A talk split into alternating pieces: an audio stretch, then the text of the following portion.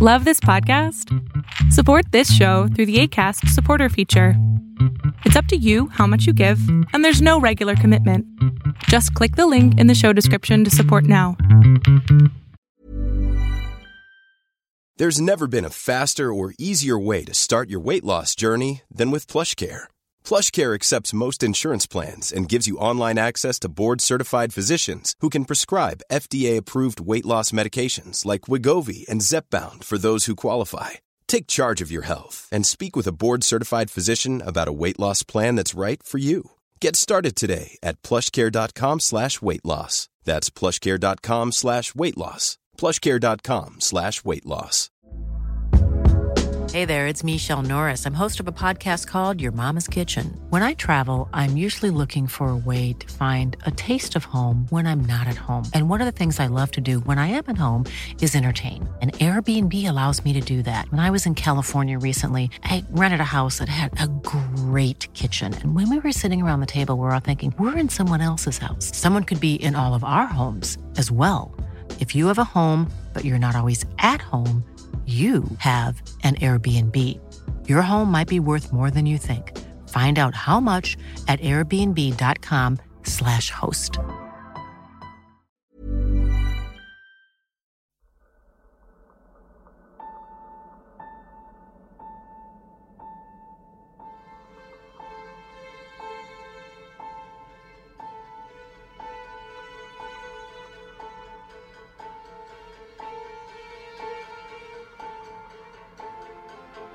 From the blackest corners of your mind, they call, pulling you deep into shadow, twisting your senses, keeping you from sleep. It's time to face your darkest fears. This is Tales to Terrify.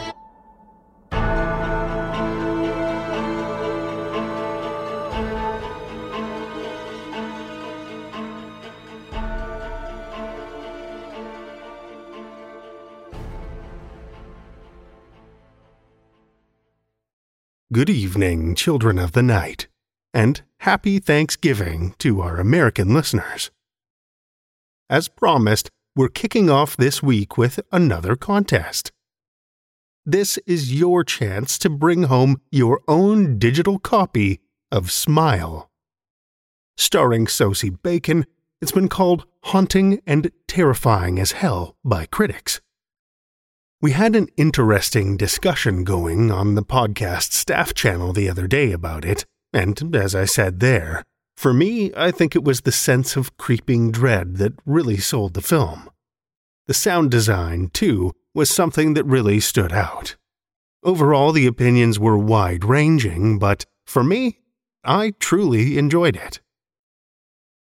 You can buy Smile now on digital and dive even deeper with over an hour of heart pounding bonus content, which includes the original short film that started it all. Or stay tuned to our social media this weekend for your chance to win a copy of your own. That's something that's sure to put a smile on your face. A huge thank you this week to Orion D. Hegre for joining the small but elite group of top patrons. Words might be our thing, but they don't seem quite sufficient to express the gratitude I feel. So, thank you again, Ori, and to everyone who supports us on Patreon. Now, I'm sure you probably tune a lot of these Patreon pitches out by now. They're not my favorite part of the show either, but they are essential to helping our little show survive, thrive, and grow. As much as I'd love to say it's been a steady, rising line of support, the truth is, there's a regular churn to our support on Patreon. Of patrons joining and leaving, depending on people's situations and their changing interests. Which means we are always in need of new supporters. We set some goals for the podcast early on after undocking from the District of Wonders a few years ago the biggest of which was paying narrators. I'm proud to say we reached that goal last year, but we still have so far to go. Next up, increasing our rate for authors, with the hope of one day being able to offer full professional rates. We've got some steps to go before then, but to put things into perspective, this podcast is kept afloat on the generosity of less than half of 1% of our listeners. If everyone who listened to this show supported for even a single dollar each month, we'd be able to pay writers, narrators, and staff full professional wages and do so much more, giving us access to even more content and talent than ever before. And with every dollar going back into the show, that only benefits you as a listener. So if you've ever felt like your contribution wouldn't make a meaningful difference, let me assure you, it absolutely would, so very much.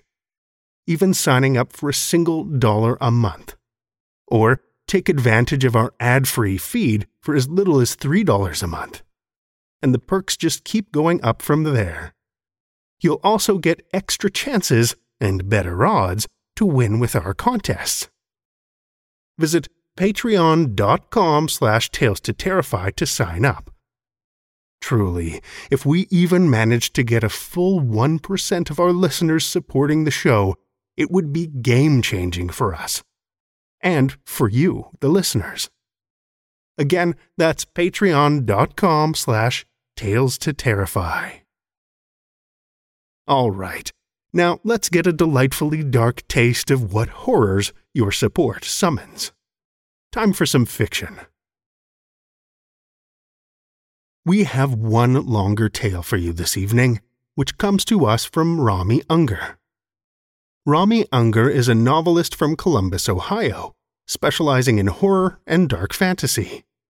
He has published four books The Quiet Game, Snake, Rose, and The Pure World Comes, and has a fifth, Hannah and Other Stories, due out in 2023. When not writing, Rami enjoys reading, following his many interests, and giving people the impression he's not entirely human.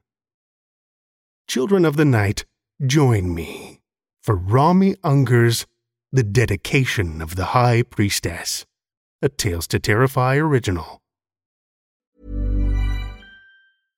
How would you like to look five years younger? In a clinical study, people that had volume added with Juvederm Voluma XC in the cheeks perceived themselves as looking five years younger at six months after treatment. Look younger, feel like you. Add volume for lift and contour in the cheeks with Juvederm Voluma XC. Reverse signs of aging by adding volume to smooth laugh lines with Juvederm Vollure XC. For important safety information and to find a licensed specialist, visit juvederm.com. That's J U V E D E R M.com. Not for people with severe allergic reactions, allergies to lidocaine, or the proteins used in Juvederm. Common side effects include injection site redness, swelling, pain, tenderness, firmness, lumps, bumps, bruising, discoloration, or itching. There's a risk of unintentional injection into a blood vessel, which can cause vision abnormalities, blindness, stroke, temporary scabs, or scarring. Talk to a licensed specialist to find out if it's right for you.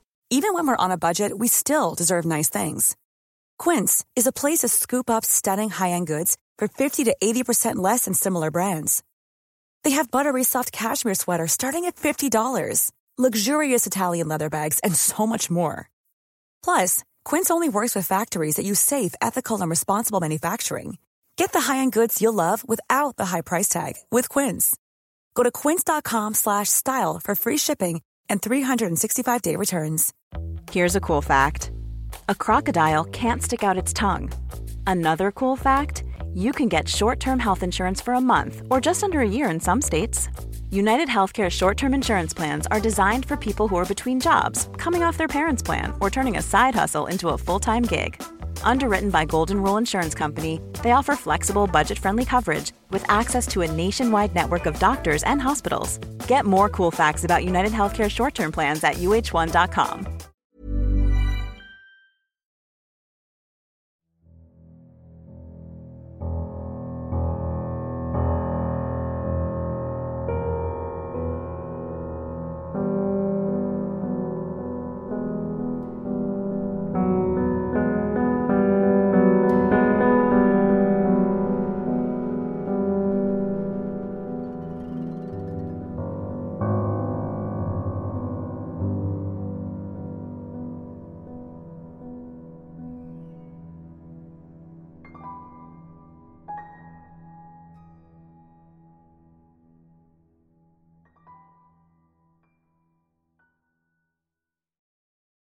parking lot around Chase Dragon's artist space is full of fancy cars, the kind with clean lines and shiny exteriors. Standing next to my mom's old gray beat up hatchback, I feel underdressed, even though I'm in the nicest dress I've ever owned. The feeling goes away, however, as my mom takes my left hand, Millie Croyce takes my right, and we move towards the front door. Instead, I feel like someone on a red carpet at an award show as all eyes turn to us. Like we're stars. And we are stars. Or Millie and I are, as well as anyone here dressed in a sparkly new ballet costume. We're the models and the inspiration for Mr. Dragon's newest exhibition, Dreams from Lost Carcosa. He used ballerinas and danseurs from schools and companies across the city to inspire his latest work, a series of paintings based on a play I'd never heard of until recently. I myself am in three of his paintings, the most of any dancer. I've kept this secret, however. I don't want anyone to be jealous of me, at least not yet. Of course, there's a chance nobody will have time to be jealous of me. Being a model for Mr. Dragon, who is considered one of the best artists in America, is a big deal. Like career making big. Who has time to be jealous with all that going on? He only uses the best dancers. Strawberry Fields, an older girl at my ballet school who modeled for Mr. Dragon's new show as well, told me the other day. He says they have to have that special something for me to want to work with them. And if he chooses to work with you once, that's good. But if he chooses to work with you more than once, it's even better. It could mean big things for your career. You could even go on to become a principal dancer. The idea of becoming a principal dancer excited me. It still excites me, which is why I've had such a hard time keeping my mouth shut about the paintings. But they'll see soon. And then we'll all be principals together. Speaking of which, that's another thing to look forward to the paintings. None of us have seen the paintings we're in, we just know we're in them. Mr. Dragon used a camera to take photos of us practicing or posing in different studios, and then used those pictures as inspiration for his paintings. No model has seen what art he made from us, so we're all excited to see the results. We enter Mr. Dragon's artist space, which is really a warehouse which serves as his home, studio, and gallery. The first room, usually a waiting area for models and clients, has been transformed into an event space where adults in fancy suits and dresses mingle, drink champagne, and talk. Waiters bustle around bringing in new drinks and snacks while taking the used plates and glasses through a side door. Photographers walk around taking pictures, their cameras making loud clicks as they document everything. And scattered through the room are the models, who can be picked out by their distinctive clothes. The male danseurs all wear purple and silver jackets and white tights, while the girls' outfits are determined by age. Twelve year olds and under wear frilly dresses with puffy sleeves and tutus made of many layers of tulle. Girls 13 through 18 wear white pancake tutus and bodices decorated with gold trim. And anyone 19 and older wear red floor length gowns with black flowers on their left shoulders.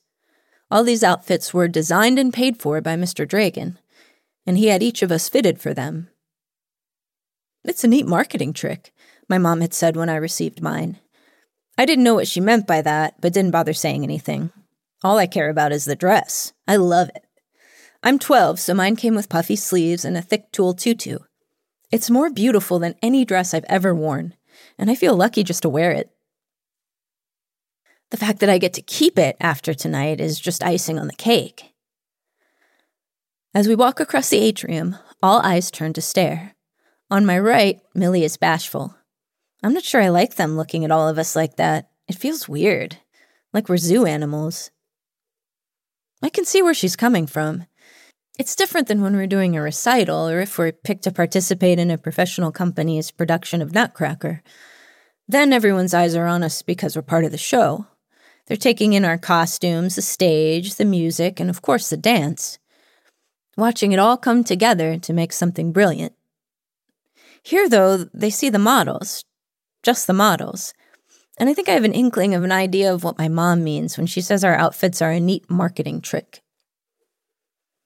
Even so, I squeeze Millie's hand and flash her a reassuring smile. Don't worry, I say. We'll have fun tonight, and soon we're going to see ourselves in paintings that'll be around forever. She's right, says my mom. That Degas artist I told you about has his stuff in museums all over the world. His dancers were immortalized, and one of them was only 14. You two are 12, so you're already ahead of her. And who knows?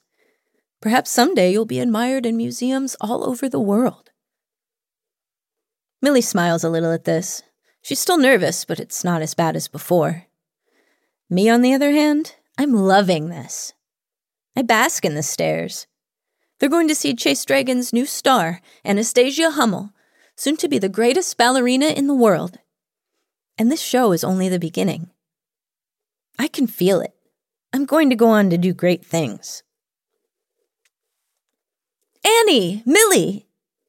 From across the room, Strawberry Fields run dances to us in her white and gold outfit, her legs propelling her on the bottoms of two bright pink pointe shoes. Behind her, Connor Wade, a dancer in her year dressed in a purple and silver jacket, follows with a glass of Diet Coke in each hand. Strawberry comes to a stop in front of us, her short blonde hair hanging loosely around her ears. You two are so cute. Hi, Miss Hummel. Hi, Strawberry, Millie says, forgetting her earlier anxiety. You look really pretty. Oh, thank you. Come here. Strawberry pulls us both into a hug, which we gladly accept. While people often laugh at her name when they first meet her, no one laughs when they get to know her, or when they see her dance. Strawberry is the best dancer in our school, and the one most likely to succeed as a company dancer. Not only that, but she's really nice and loves us younger girls like little sisters. For that, we love her back, and getting complimented and hugged by her is as wonderful as being chosen as Mr. Dragon's models. Maybe even better. As the hug breaks apart, Strawberry takes a glass from Connor. He looks at us and says, It's true, you know. You two are very cute. I didn't know you were in one of the paintings, Connor. I say. We were in one together, Strawberry explains, wrapping her arm around Connor's free one. Mr. Dragon saw us during pas de deux practice and asked us to model for him. Are you two together now? Millie asks suddenly. Like boyfriend and girlfriend? The blush that appears on their faces is all the answer we need. About time, I mutter, thinking of the hundreds of whispered remarks that Connor and Strawberry would make a cute couple. If only they knew how long people had been watching and waiting for them to acknowledge their feelings for one another, their faces would go blood red. Connor coughs. Uh, anyway, are you excited? We can't wait to see what the paintings look like. Yeah, Millie and I nod our heads. Us too. Isn't it weird that he doesn't show you the final painting, though? My mom asks, I mean, you come in and let him photograph you for hours and hours until he gets the right shot. Shouldn't you see what he paints based on that photo? Who knows how these artists work? Strawberry comments. They're all a little weird. Dragon had us do four different pas de deux sequences together before he was satisfied. We don't even know which one was the one he liked best, let alone what shot of us he used for his painting. What did he have you do, Millie? Millie shrugs, a little embarrassed. Not much. All I did was lie on a table and pretend to be asleep. See? Odd. What did you do, Anastasia? Connor asks. Um, a couple of things. She's in three different paintings, Mom blabs. Three pairs of eyes turn to me in surprise and awe. Three? I blush, embarrassed now myself. Surprise! To my relief, everyone is enthusiastic and congratulating me. Millie even hugs me, which makes me happy. She's my best friend at ballet school, and I would hate it if she didn't want to be my friend anymore because I was chosen for three paintings. What did he have you do? Strawberry asks after giving me one more hug. Any idea what he painted of you? I shake my head. I'm as in the dark as they are. The photos for the first painting were taken in the studio at my ballet school. Mr. Dragon took photos of me putting on my dancing shoes and warming up at the barre. Then he said he was good and packed up. It was so abrupt that I thought I'd done something wrong and that I'd never see him again, let alone make it into one of his paintings. But then Mr. Dragon called my mom and asked me to come into the school for some more photos. Excited, we drove over to the school where Mr. Dragon had me stand on the stage in the school's small auditorium and do various turns. just turns. Turns to the left and right. Turns with my arms up and turns with my arms down. Turns with one arm up and one arm down. Turns with one leg out and turns with my leg in the air. It was more exhausting than I thought it would be, and I was glad when it was over. Finally, I was asked to come to Mr. Dragon's artist studio for the final painting. Mom drove me over on a Sunday, and Mr. Dragon gave me a beautiful yellow dress with matching pointe shoes to wear. Just like the dress I'm wearing now, it fit me exactly, and Mr. Dragon paid for it. I was enchanted by that dress. The bodice looked like it was made of armor, like the kind Wonder Woman wore in one of her movies, and the tutu had all these beautiful shapes and symbols embroidered into the muslin fabric. And when I put it on, it felt perfect. Not just like it fitted me, but like this dress and I were made for one another. And when I danced in it, that feeling multiplied times a hundred. And I danced for hours that day, taking various poses and positions as Mr. Dragon took dozens and dozens of photos. Sometimes I was lying on the floor, sometimes I was holding a certain pose, and for one, I just stood on pointe and spun slowly around with my arms arched above my head. It seemed to go on forever, me dancing and Mr. Dragon taking photos. I didn't mind. I was in my element. Dances always come easy to me. Sometimes it's like something is moving through me, or like the steps are dancing me rather than I'm dancing them. In those moments, dance stops being physical movement, a matter of repetition and training your body to follow certain steps someone else has laid out for you. Instead, it's a magical connection to something bigger. I stop being Anastasia and through dance, become that something bigger. I especially felt that way during the final photo shoot. Like I was meant to be there, in that yellow dress, dancing for Mr. Dragon like it was destiny. I tell all this, except for my personal thoughts about dancing and destiny, to Strawberry, Connor, and Millie, who stare at me in amazement. Mom, who is there for all the photo shoots, just nods along as I tell the story. When I finish, however, all four of them are just as curious as I am about what sort of art the modeling sessions led to. When do you think we'll be allowed to see the paintings? Millie asks, as soon as Mr. Dragon walks through that curtain, Strawberry points at a black curtain along one wall. Beyond the curtain is the gallery, which I didn't get to see last time I was here. He'll walk through, welcome us, and then everyone gets to go in and see the exhibition. At least that's what I've been told. In the meantime, Connor suggests, how about we all go around and see who else is here? We do just that, Millie and I following the two older dancers while Mom goes to get herself a drink and talk to another mother she knows. And while we wander and talk, we have fun. There are plenty of people we recognize from our ballet school that we say hi to, as well as a few we know from other schools. And there are plenty of adults we don't know who introduce themselves to us and whose names we promptly forget. And there are dancers from the local companies here who take the time to speak to us, which makes us nearly faint with happiness. To us, these men and women are almost living gods and goddesses, so getting to be in their presence and have them talk to us makes our nights. As we finish talking to a dancer who we saw play Giselle last year, we hear the click of high heels approaching. We turn towards the clicking, expecting to see my mom come to check on us. Instead, a beautiful woman with luscious wavy hair and a big black camera makes a beeline right for us. You two are so beautiful, she says to Millie and me. You are too, I reply, feeling a little overwhelmed by her looks and enthusiasm. Millie says nothing, eyeing the expensive looking camera hanging by a strap from the woman's shoulders. I stare at it too, thinking it looks very out of place with this woman's peach colored suit and skirt. All the other photographers are dressed in sweaters or casual jackets, so why is she one who's just dressed up so nicely? Or is she a guest with permission to take photos? Thank you, sweeties, says the woman, extending a manicured hand. Mara Clinkscale, art journalist and critic. I'm covering this event for the Post. Um, Millie Kreis. Anastasia Hummel.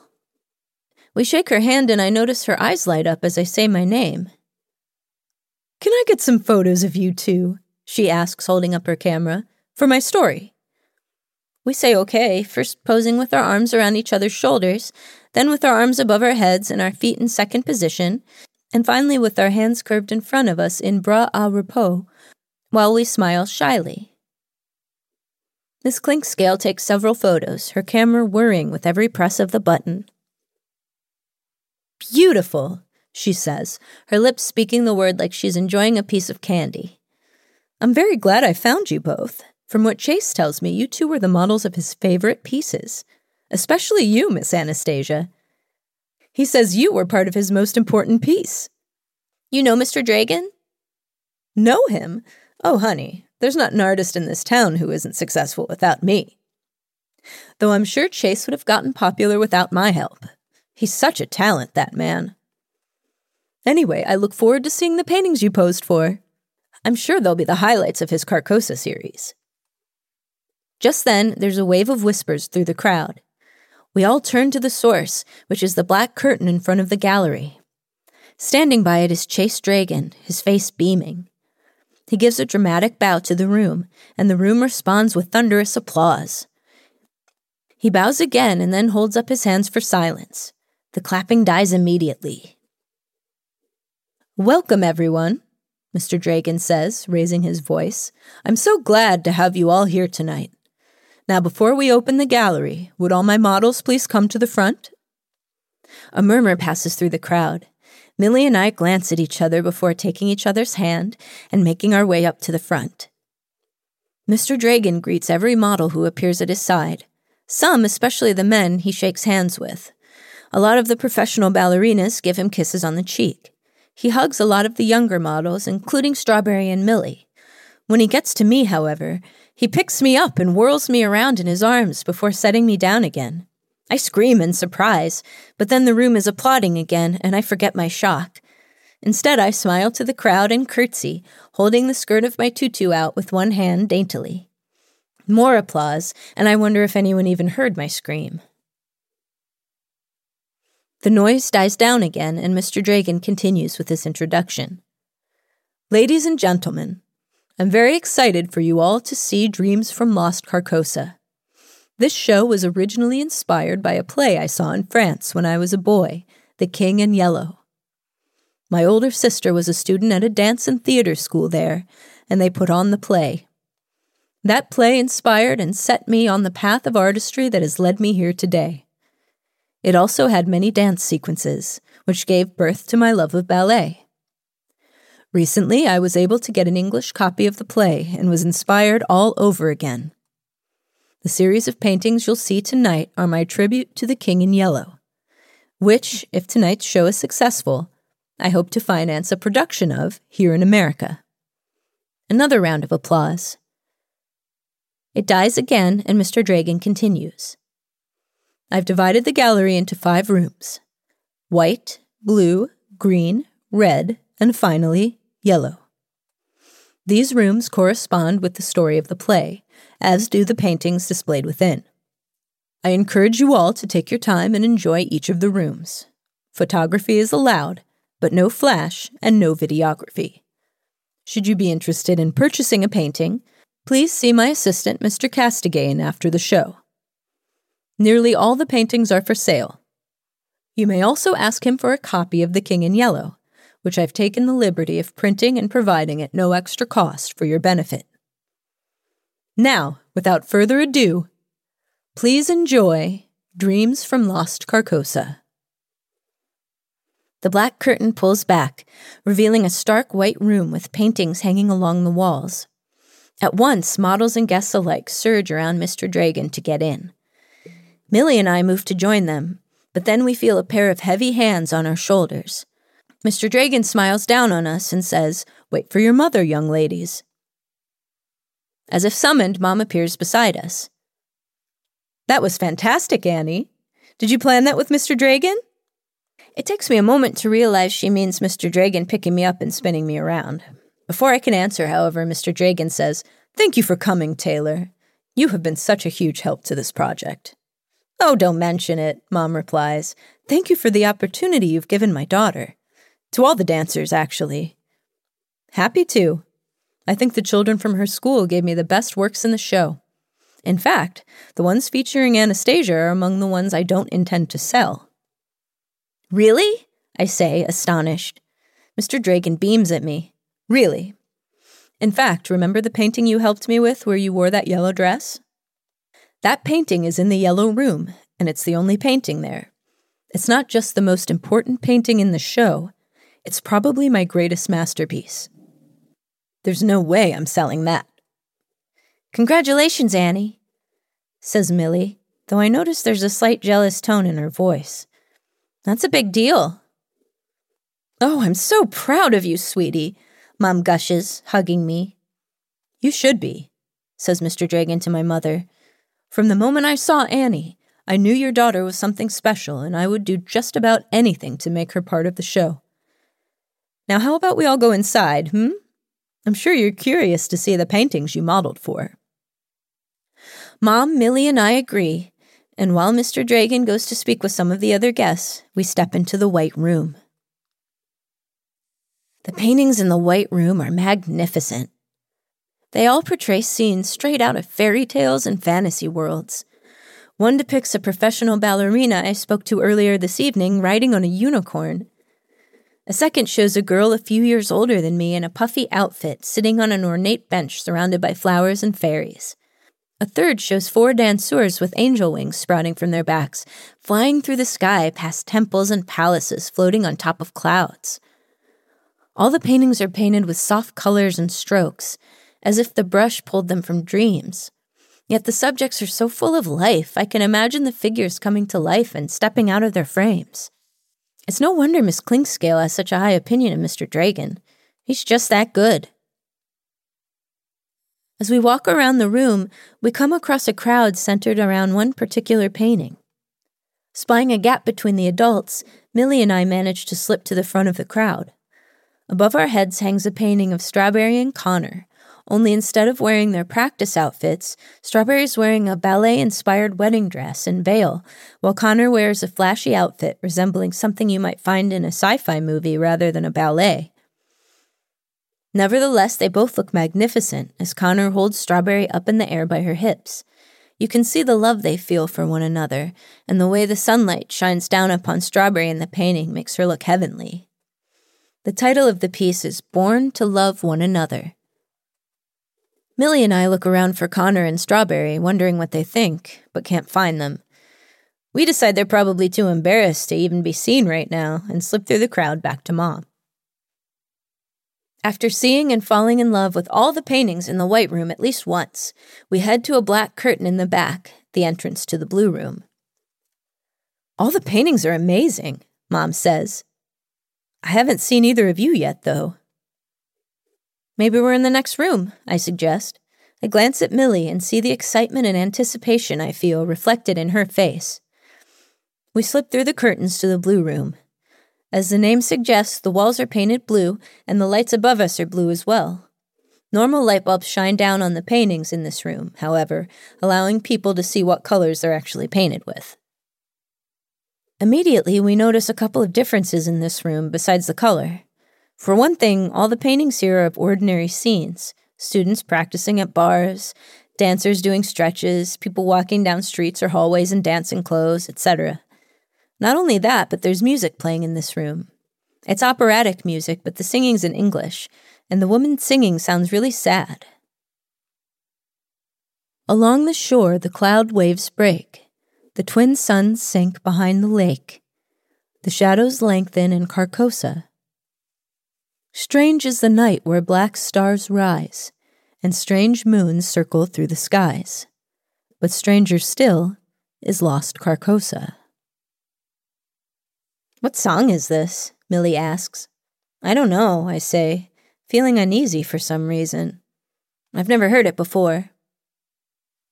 It's Cassilda's song. We all jump as Mr. Dragon appears beside us. The King in Yellow is a play with song and dance numbers. This is one of the best songs in the musical, Cassilda's song. There's no known English recording, so I had one sung and recorded just for tonight's show. Wow, says Mom. You really went all out for this. Mr. Dragon chuckles and goes to talk to Miss Clinkscale, who's perusing a painting in the back of the blue room. We circle around the room and pretty quickly spot a third difference about the blue room. All the dancers in the paintings look sad. Most look like they've just received bad news. Some appear on the verge of tears, and a couple are crying as they practice Y scales or do jetés on stage. It really is the blue room, I think, moving from one painting to the next. But why are they all so sad? Annie, look, it's you. I gaze up at a portrait of me that's twice my height. It's the first painting, the one based on the photos Mr. Dragon took of me warming up in the dance studio. In the painting, I'm wearing a black leotard and light blue tights. My body faces the barre, and my head is turned toward Mr. Dragon's camera, towards the people standing around my painting. I don't look sad in this painting, though. Instead, I look lost in thought. Did I look that way when Mr. Dragon was taking pictures of me? I don't remember. I checked the title The High Priestess as Yet Unaware. My eyebrow arches. Why am I being called the High Priestess? And what am I supposed to be unaware of? Some of the people around my first painting are looking from it to me and then back to the painting, as if comparing our expressions. Feeling self conscious, I pull Mom and Millie out of the blue room and into the next room, the green room. My other paintings and Millie's painting aren't in the blue room anyway, so why stick around? As expected, the green room is lit with green lights. Unexpected, however, are the paintings. They feature the fantasy and fairy tale settings of the White Room, but the people in them are all terrified and strange. Their limbs are longer than regular people's, and they all look like they're waiting in fear for something terrible to happen. I'm scared. So are Millie and Mom, as are a lot of people in this room. We all resemble the people in the paintings. Like we all know a monster out of a horror movie is nearby, we just don't know where. The whole time, Cassilda's song is still playing in the background. And it's even creepier here than it was in the blue room. We stay in the green room just long enough to confirm that neither Millie nor I are featured in any of the paintings here, before moving to the red room. The moment we step inside, I wish we hadn't. The red room is the color of fresh blood, and the walls, floor, and ceiling are covered in lines and lines of block letters.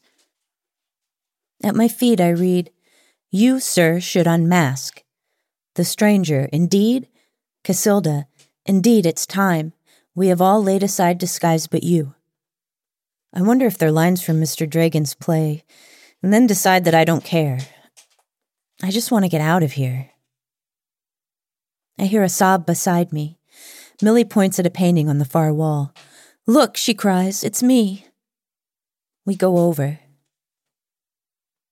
Indeed, it is Millie, but it's the most horrible thing I've ever seen. In the painting, Millie lies on her back, hovering in the air against a white background.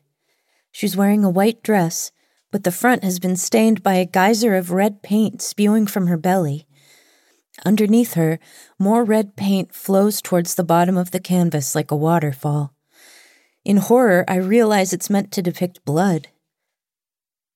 I glance at Millie's face in the painting. It's the face of a corpse. I glance at the real Millie. She's crying against my mother's side, refusing to look at the monstrosity any more. I inspect the painting's title. It says, Fate is Cruel. I get a bad feeling and want to run. Instead, I slip away from Mom and Millie and run through the room, looking for my second painting. In every portrait, I see scenes out of nightmares. A little boy being crushed under falling rubble thrown down by giant bat winged demons. A man and a girl embracing inside a coffin occupied by a rotted skeleton, their blood pooling at the bottom of the casket as the skeleton wraps its arms around them for a group hug. A woman screaming as her internal organs are harvested by surgeons with bulbous black eyes and insectile appendages around their fang filled mouths. Cassilda's song continues playing throughout the red room, and I feel like I'm in a horror movie, the kind I'm not supposed to watch because I'm too young. According to the older kids at school, people always die in horrific and gory ways in those movies, and good rarely triumphs over evil. I come to a stop as I recognize the figure in another painting. It's me, once more painted on a canvas twice my size. It's the second painting, the one where I had to turn a million times for Mr. Dragon to get the right shot. In this one, my hand is outstretched and my leg lifted in the air as I turn. I'm wearing the yellow dress that I wore for the third painting for some reason, and in the far left of the painting, the direction I'm turning to, a dark figure is approaching. I check the title of this one. It reads, The High Priestess Accepts Her Fate. I study the painting again and then glance at the other people in the room. There are fewer guests in here than in the previous rooms, but they all look as scared as I feel. I look once more at the second painting of me, and then my eyes fall on a black curtain. The entrance to the yellow room. I gulp.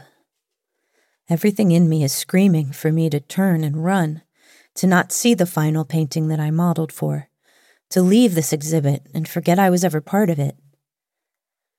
But then I remember Mr. Dragon saying the third painting of me is the only one in that room, and it's the most important piece in the show, his masterpiece. And like that, my feet carry me through the curtain. The yellow room is completely black. My eyes take a moment to adjust to the darkness before I spot neon yellow lights on the floor lighting a path forward. Slowly, I make my way along the path. When I reach the end, there's a mechanical clunk, and the world becomes blinding. My eyes adjust again, and I see four stage lights shining on a black canvas that's 20 feet tall and 20 feet wide. Painted against the black canvas in yellow paint is a symbol I don't recognize. Or at least I shouldn't recognize it. But for some reason, I feel like I've seen this symbol before seen it my whole life. It's been a part of me since I was born, and I'm only noticing it for the very first time. I shiver, feeling both terrified and exhilarated, my blood pounding in my ears as I take it in. The symbol resembles a crown and a tree and a spider all at once, with a great eye staring out of the center.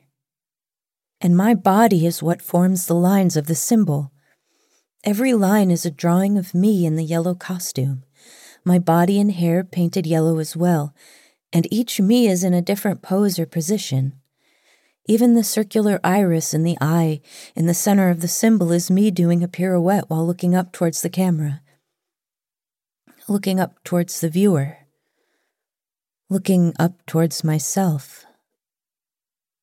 I stare at the multiple yellow versions of me making up the symbol, as well as the symbol as a whole, before I look away.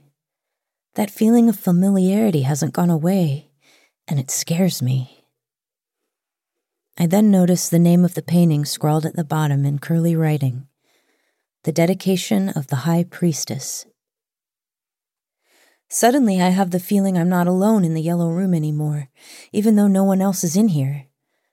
The stage lights show me that I'm alone, and yet I'm certain someone big and terrible and evil is waiting just out of my line of sight, waiting to take me.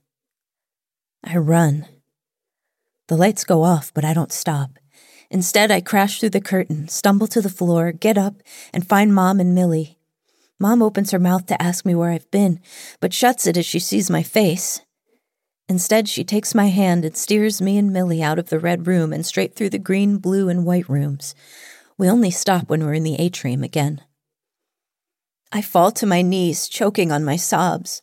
Mom holds me and asks me what's wrong. I can only answer with three words It was horrible. You saw the yellow room? Strawberry and Connor appear before us. Both look like they're going to be sick, and it's obvious from her smudged makeup that Strawberry's been crying. She hiccups as she continues. I know they were just rooms and paintings, but they were so awful. And that yellow room. How could he make you so scary, Annie? I mean, it was just a bunch of images of you posing and put together into a shape, and yet it was the most terrifying thing I ever saw. I. I, I just. She breaks off and sobs. Connor holds her, looking like he wants to cry himself. We hear a familiar clicking behind us and turn to see Miss Clinkscale walking out of the White Gallery with Mr. Dragon. Both have wide smiles on their faces. An absolute triumph, Miss Clinkscale is saying. Such an exploration of the loss of innocence and the slow annihilation of the world through the eyes of humanity. And that final painting of yours is magnificent. I'm going to be thinking of that one for the rest of the night. Well, that was the idea, Mr. Dragon replies. They both laugh. You! Mom bolts up and crosses the atrium towards Mr. Dragon. Even from behind, I can imagine the volcanic rage decorating her face now, and I'm shocked to see that Mr. Dragon is unfazed by it. How dare you! Mom shouts as she reaches him. If I had known, if any of us had known what you were going to be painting, do you think we would have let you take those photos? You have traumatized these children tonight, sir.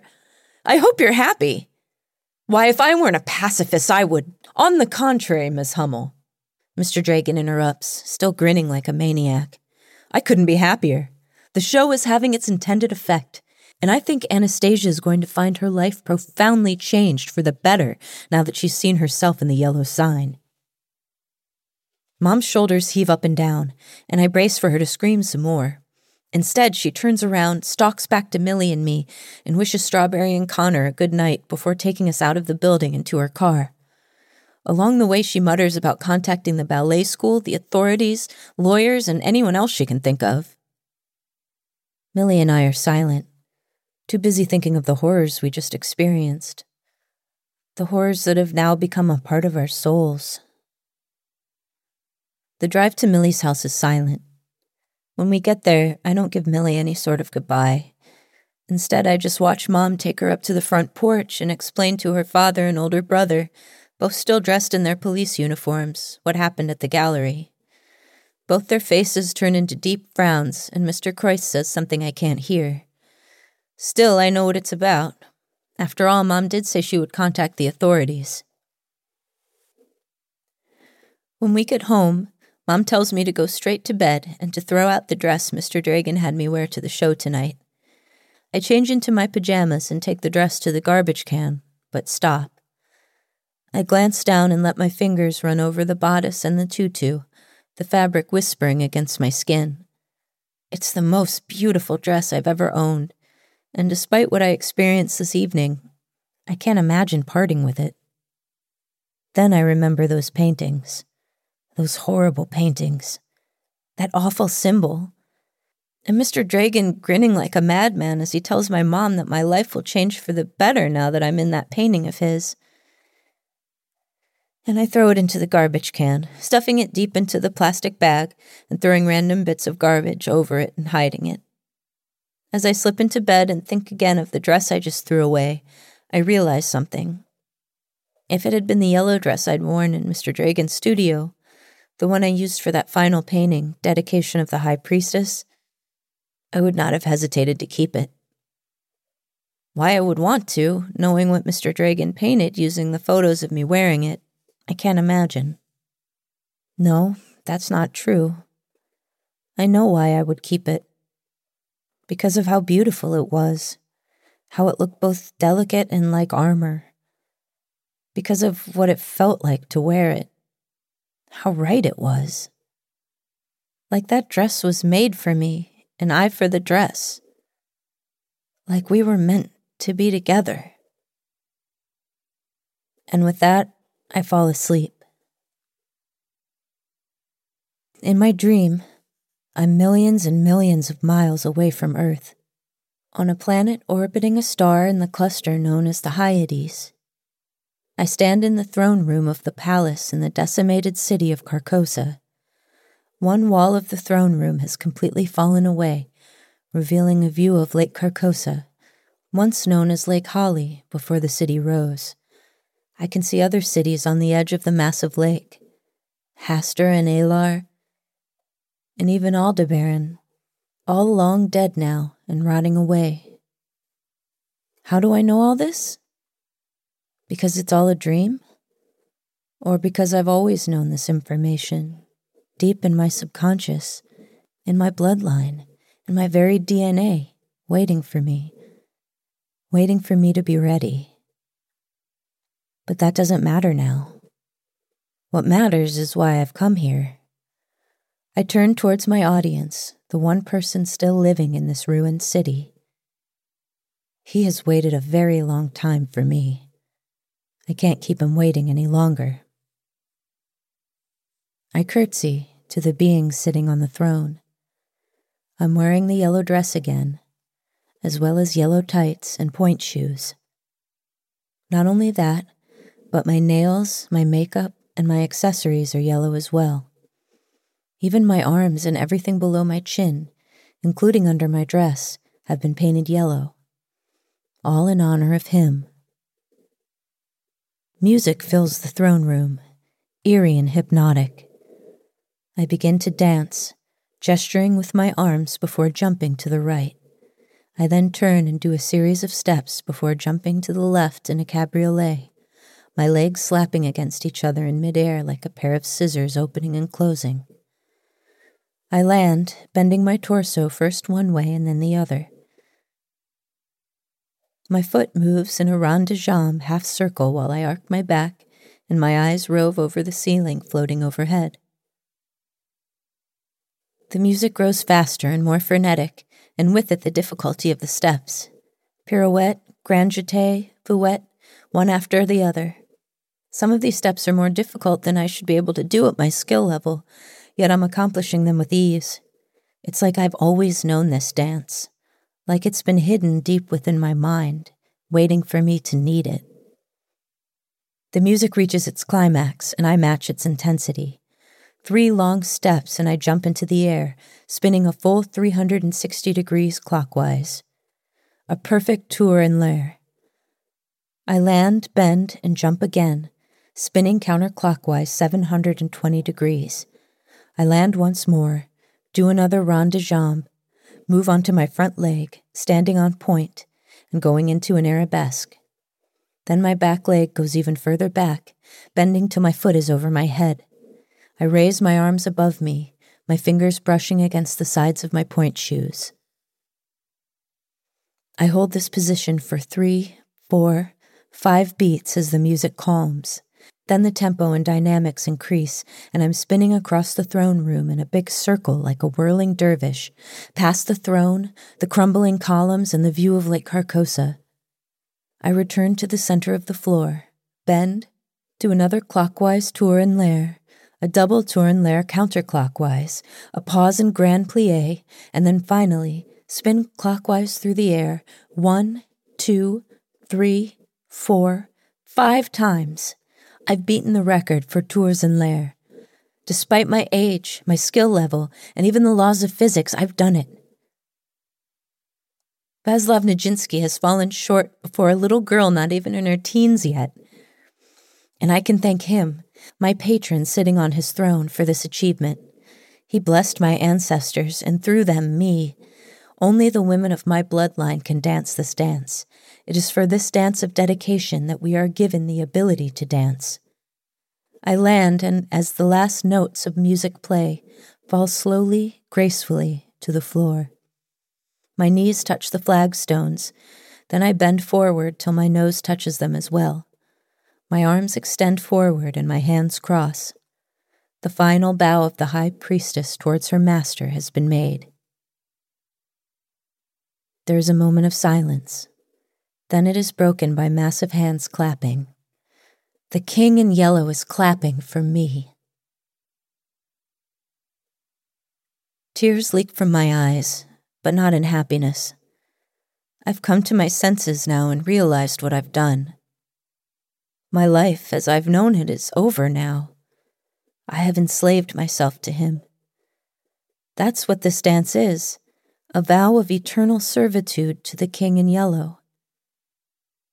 I will serve him. My children will serve him, and there will be children much sooner than I ever expected, but I have no choice now. And their children will serve him too. On and on until the end of time and the universe itself. The king in yellow tells me without words to raise my head. I obey. He rises from the throne, his yellow hooded robe swirling around him. Covering his face is what appears to be a mask, but I know it's no mask. On his head sits a crown resembling antlers, and around his neck is a medallion with a symbol on it, the same symbol on the painting in the yellow room, the one made of multiple images of me. This symbol is known as the yellow sign. All who see it fall under the sway of the king in yellow, and that symbol, like the dance and the knowledge of Carcosa, has been part of me since well before I was born. The king in yellow crosses the throne room and bends down towards me. Even bending, he is still taller than any normal man. I stare up into the mask that is not a mask, my eyes connecting with the eyes that stare out of the eye holes. Tis a fearful thing, I whisper, to fall into the hands of the living God. The king in yellow's body rumbles his approval, and his massive hands pick me up and pull me into an embrace. I sit in the locker room at my ballet school and sigh. Dance is easier for me now, easier than it's ever been. Simple exercises and warm ups are child's play, and I'm picking up more complicated stuff much faster than I ever have before. I'm not the only one aware of it either. The other girls in class notice it, as do the teachers. One even asked me to do some more advanced moves, and I pulled them off without any hesitation or misstep. Everyone was left in awe. I'm sure the teachers are discussing moving me up a grade early. They'll probably talk to my mom the next time she comes in for a conference. I wish I could be happy about my progress. In the week since the gallery showing, it's been the only thing that's gotten easier lately. Everything else has been difficult. Mr. Dragon is now an outcast in the city's ballet community, Every school, every studio and company, and every model that used to work with him have cut ties with him. Not only that, but he's being investigated by the local police, probably on Millie's father's request, and there's been talk about a lawsuit against him. I know all this because Mom's been on the phone every night, talking with police and lawyers and board members of the ballet companies. She thinks I don't hear her talking, but the walls are thinner than she thinks. It would be nice if Mr. Dragon was suffering after everything he did, but he's not. In fact, from what I hear, he's doing even better than before. All his paintings sold for millions. His prints are selling faster than they can be printed, and that Clinkscale woman is now writing a series of articles about him and the production of the King in Yellow he's developing. I think Mr. Dragon's been calling my mom, too. Him or someone who works for him. I came home two days ago and heard my mom say, She will never star in his show. Stop calling us! And then hang up. I asked her what it was about, but she told me not to worry about it. So, of course, I worry. I also worry about what everyone thinks of me now. Me and the other models. Word has gotten around in the ballet community and even outside it to the world of regular people. Me, Millie, Strawberry, and Connor have been the object of stares and whispers lately. I even get them at my regular school, where people just know I take dance classes. A couple of times I've run off to bathrooms to cry.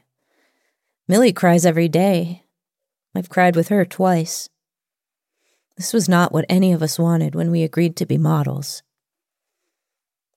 I wish I could say things get better when I'm asleep because at least then I can escape from the world and from my life.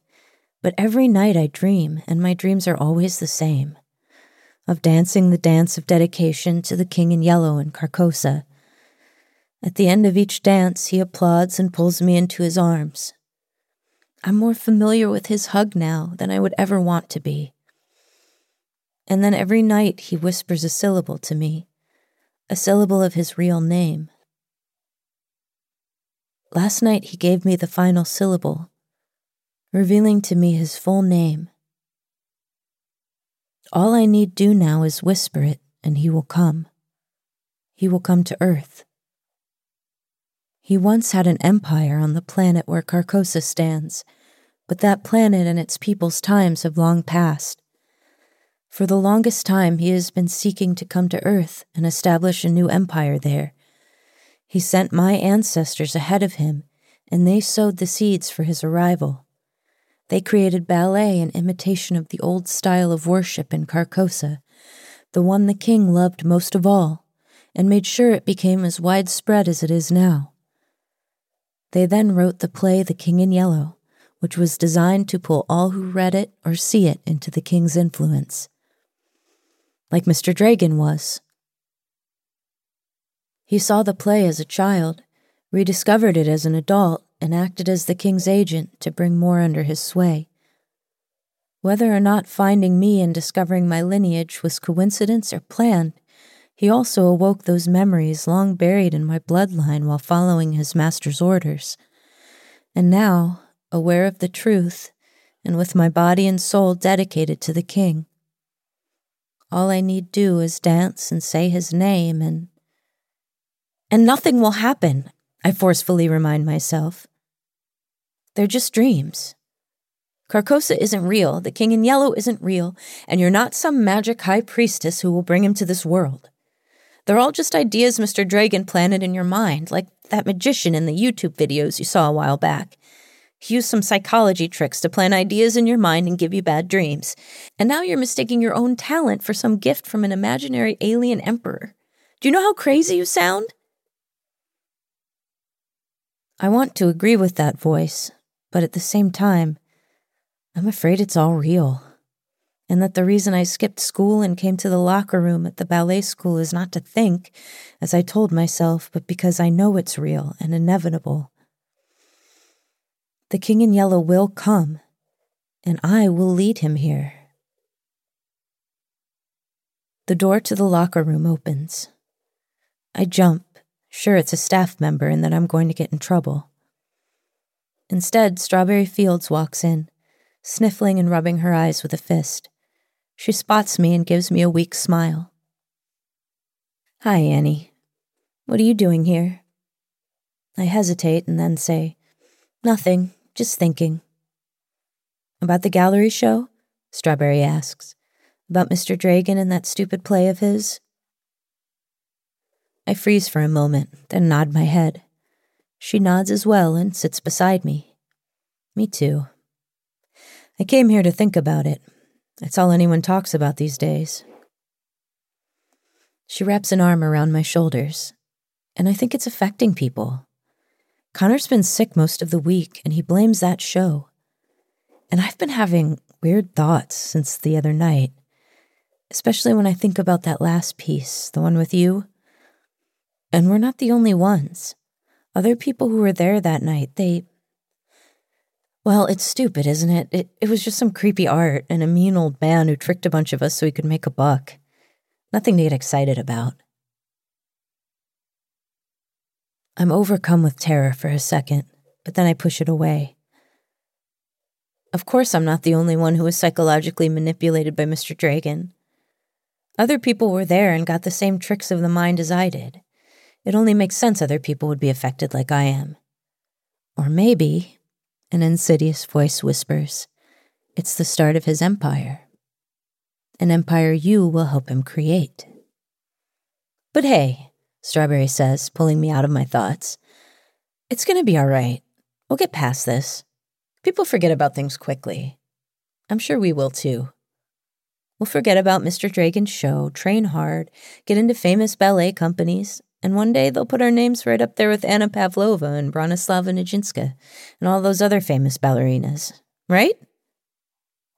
Mm, right, I reply uncertainly. Of course, right, Strawberry replies. Suddenly, tears well in her eyes. I've seen you dancing this past week, you know. You've really improved. It's almost scary by how much you've improved, and I'm sure you'll continue to do so. Who knows? If you keep it up, maybe they'll move you up to the same class as me. And then. Oh, God. The tears overflow, and Strawberry starts to sob. I sob too, tears falling down my cheeks as we hold each other. Are we weeping because we're not as strong as we pretend to be? For the end of something precious? I don't know. But just like the night of the gallery show, I'm glad Strawberry's there to hug me, and then I get to hug her. We have ourselves a good long cry, and when we're done, Strawberry checks her phone. Crap, we better get changed. People are going to be arriving for classes soon. I'll do our makeup too. That way people won't know you've been crying. I thank Strawberry and go to my assigned locker. When I open it up, I find somebody has left something in there for me. It's the yellow dress, the one I wore for Mr. Dragon's painting, along with matching tights and pointe shoes. Not only that, but there's accessories, makeup, and even fast drying body paint and a brush. On top of the dress is a note. I pick it up and read what it says. You know what to do with this, it says. It's signed CD. CD. Chase Dragon.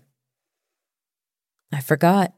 He's been part of this nearly his whole life, since he first saw the King in Yellow performed in France as a kid. He knew who I was, who I was descended from, long before I did. Of course, he would make sure this dress and everything I would need as the high priestess would arrive for me right as I learned the king's full name without anyone noticing. It's his way of saying it's time.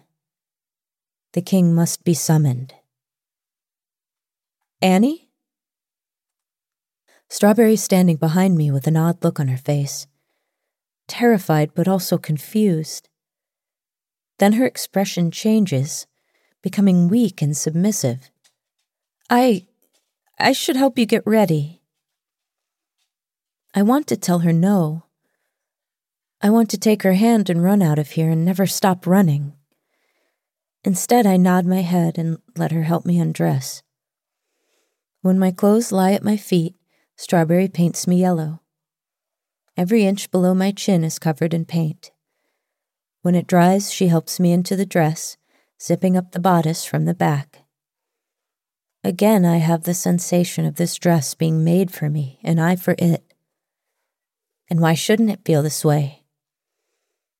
I'm the high priestess, and this is what every high priestess has worn throughout time. That feeling of rightness is part of the package. I lace up the pointe shoes while Strawberry does my hair and accessories. When that's over, I sit still as she applies makeup to my face, transforming me into the girl I appear as in my dreams. You're ready. You look amazing. Then she adds, after a hesitation, Your Holiness. I lift my hand. She kisses it before taking it and leading me out of the locker room. We step into one of the dance studios and she locks the door behind us. I warm up at the barre as Strawberry stands and waits in a corner. She's already accepted the inevitable and her part to play in this. I could resist, though. I could stop and put an end to all this before it's too late. But I don't have the will. I've already given my will to him. At least he loves me in his way. I sense that every time he embraced me the king, alien creature that he is, does understand love and affection and does feel it for me. So there's that. When I'm done warming up, I cross to the center of the studio. On my right is the barre and the mirrors. In front and on my left are bare brown walls, and behind me is the hallway, which is visible through transparent panes of glass. Pretty soon, students will be coming down those halls. They will witness the beginning of the end. I take a deep breath and start to dance. Not the dance of the dedication, but a new dance that hugs the floor and represents the horrors about to begin. A dance made up there and then. A dance to welcome the King in Yellow to Earth. Like always, I feel that connection to something bigger than myself as I dance. Now I know what that something bigger is, though. It's destiny, the destiny of my ancestors and my descendants. I've been dancing with destiny this whole time and never knew it till now. If I had known, well, I don't think it would have changed anything. Dance has always been too important for me. I couldn't give it up even if I tried. Outside the studio, students and teachers are gathering to watch. In one leap, I catch sight of Millie watching on in horror. I also spot the teachers by the door, trying to get in, but Strawberry has her hand on the bolt and is keeping it locked. Even if they did manage to get in, it wouldn't matter. I'm nearly at the end. I abandon the ground and do a couple of fouettes before coming to a stop. I look out at the people in the hall one last time. I spot so many familiar faces, including Mr. Dragon and Miss Clinkscales. Around their necks, I see medallions with the yellow sign. Perhaps that's giving them invisibility because no one else seems to notice them, all eyes still on me. And while everyone looks confused and a little afraid, Mr. Dragon and Miss Clinkscales' faces show just how eager they are to greet the king when he arrives. My eyes travel from the pawns and focus on Millie. She's watching me in pure terror. She knows what's going to happen. She knows what I'm about to do. We all have our roles, I say aloud. We all have our parts to play for the King in Yellow.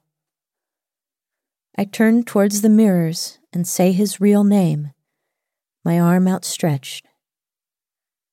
The King in Yellow takes it, steps through the mirrors, and into his new empire.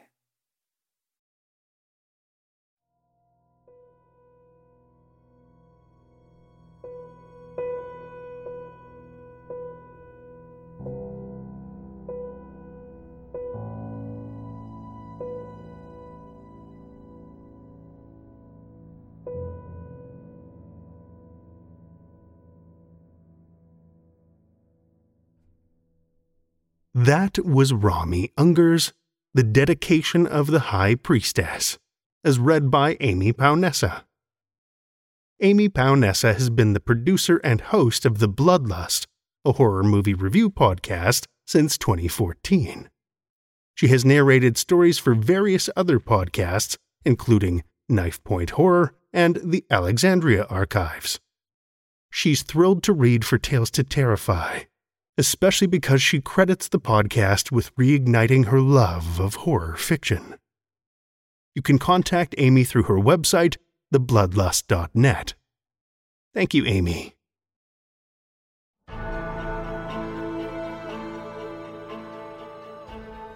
Well, children of the night, the hour is late, and we've run out of tales to tell. For now. Tales to Terrify is made possible by the tremendous generosity of our supporters on Patreon and PayPal. Incredible fans like Orion D. Hegre, Paul Belcher, Amanda Gottfried, and Kathy Robinson, whose generous support helps keep the lights on and flickering ominously. Not a supporter?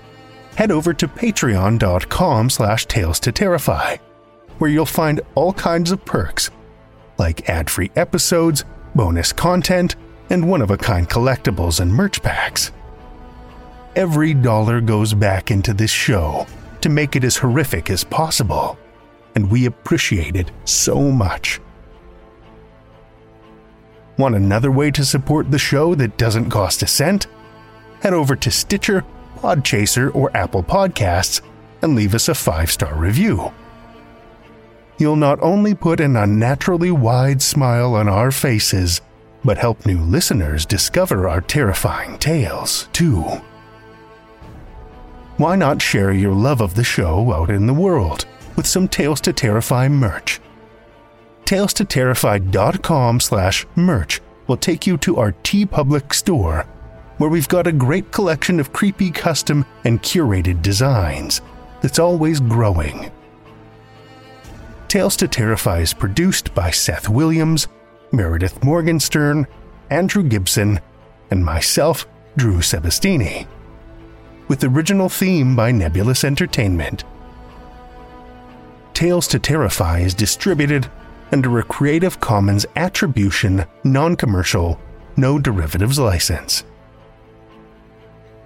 Join us again next week as we summon ancient gods with more Tales to Terrify.